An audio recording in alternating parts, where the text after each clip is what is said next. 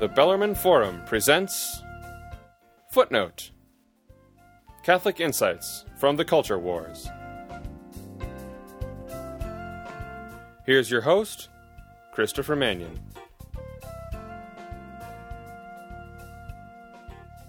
It's widely known today that children fare much better in homeschooling environments than they do in government schools. That's why the government is fighting back.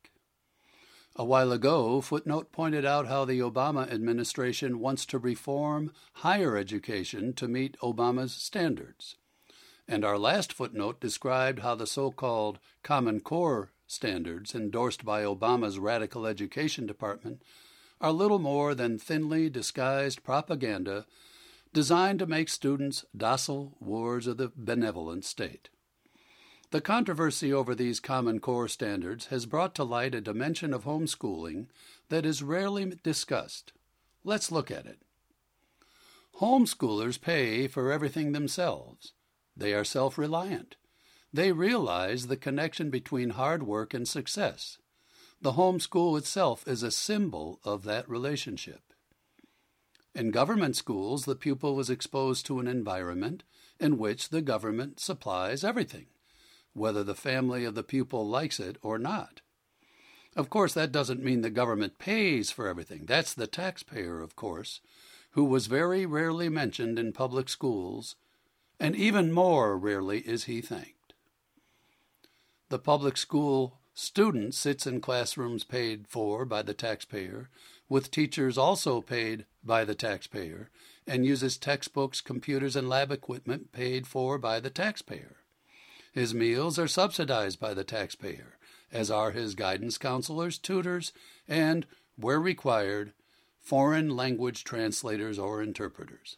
The public school student plays sports with coaches paid by the taxpayer in stadiums, pools, gymnasiums, and athletic fields paid for by the taxpayer. The public school student plays musical instruments with teachers supplied and paid for by the taxpayer. The public school student appears in plays with drama teachers supplied and paid for by the taxpayer. The public school student is picked up by a yellow bus paid for by the taxpayer that runs on gas paid for by the taxpayer and is driven by a trained professional driver paid by the taxpayer.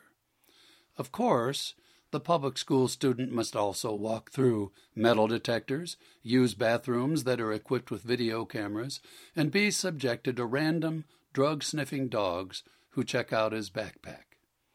He will be forced to attend sex education classes taught by Planned Parenthood and, quote, anti bullying sessions taught by gay and lesbian activists.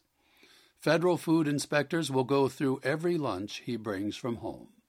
But what should he expect? After all, everything he gets is free, isn't it?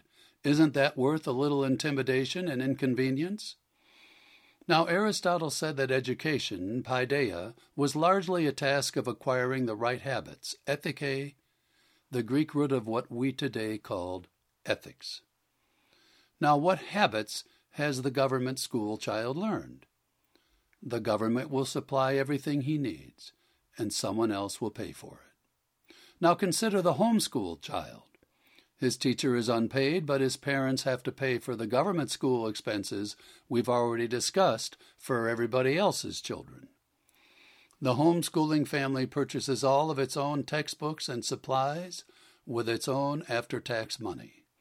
The homeschool family pays for the children's athletic coaches, music teachers, transportation, and of course the classroom, furniture, equipment, and all the heating and cooling and maintenance they require.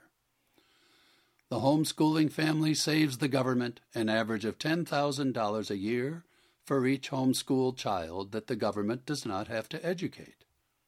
Is the government grateful? No. In fact, the bipartisan party of government hates homeschoolers. Why?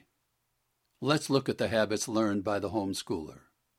The homeschool child learns early in life the value of hard work, his own as well as that of his parents.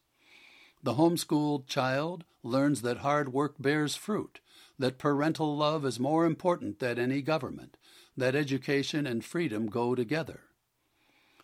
and that it is possible and usually much better to choose your own way and pay for it with your own money than to let the government do it for you by taking the money away from someone else. That's why you can't read the Ten Commandments in public schools.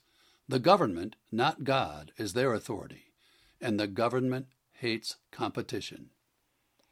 Public schools in America were founded by Protestants who wanted to inculcate what they called civic virtue in the population, and their idea of virtue was all too often a virulent version of anti Catholicism. Today's public schools have been taken over by government unions. Their lawyers admit that those unions are for the teachers, not for the children. After all, they laugh, the children don't pay union dues, the teachers do. The first priority in government schools is, naturally, the government. So for children in public schools, there is no employee whose first priority is the child and her education. The first and lasting priority of the home school is the home and the family and the children and, of course, God. And that's why the government doesn't like homeschooling. This is Christopher Manion. Thanks for listening. You've been listening to Footnote Catholic Insights from the Culture Wars. Footnote is brought to you by the Bellarmine Forum. Copyright the Bellarmine Forum. All rights reserved.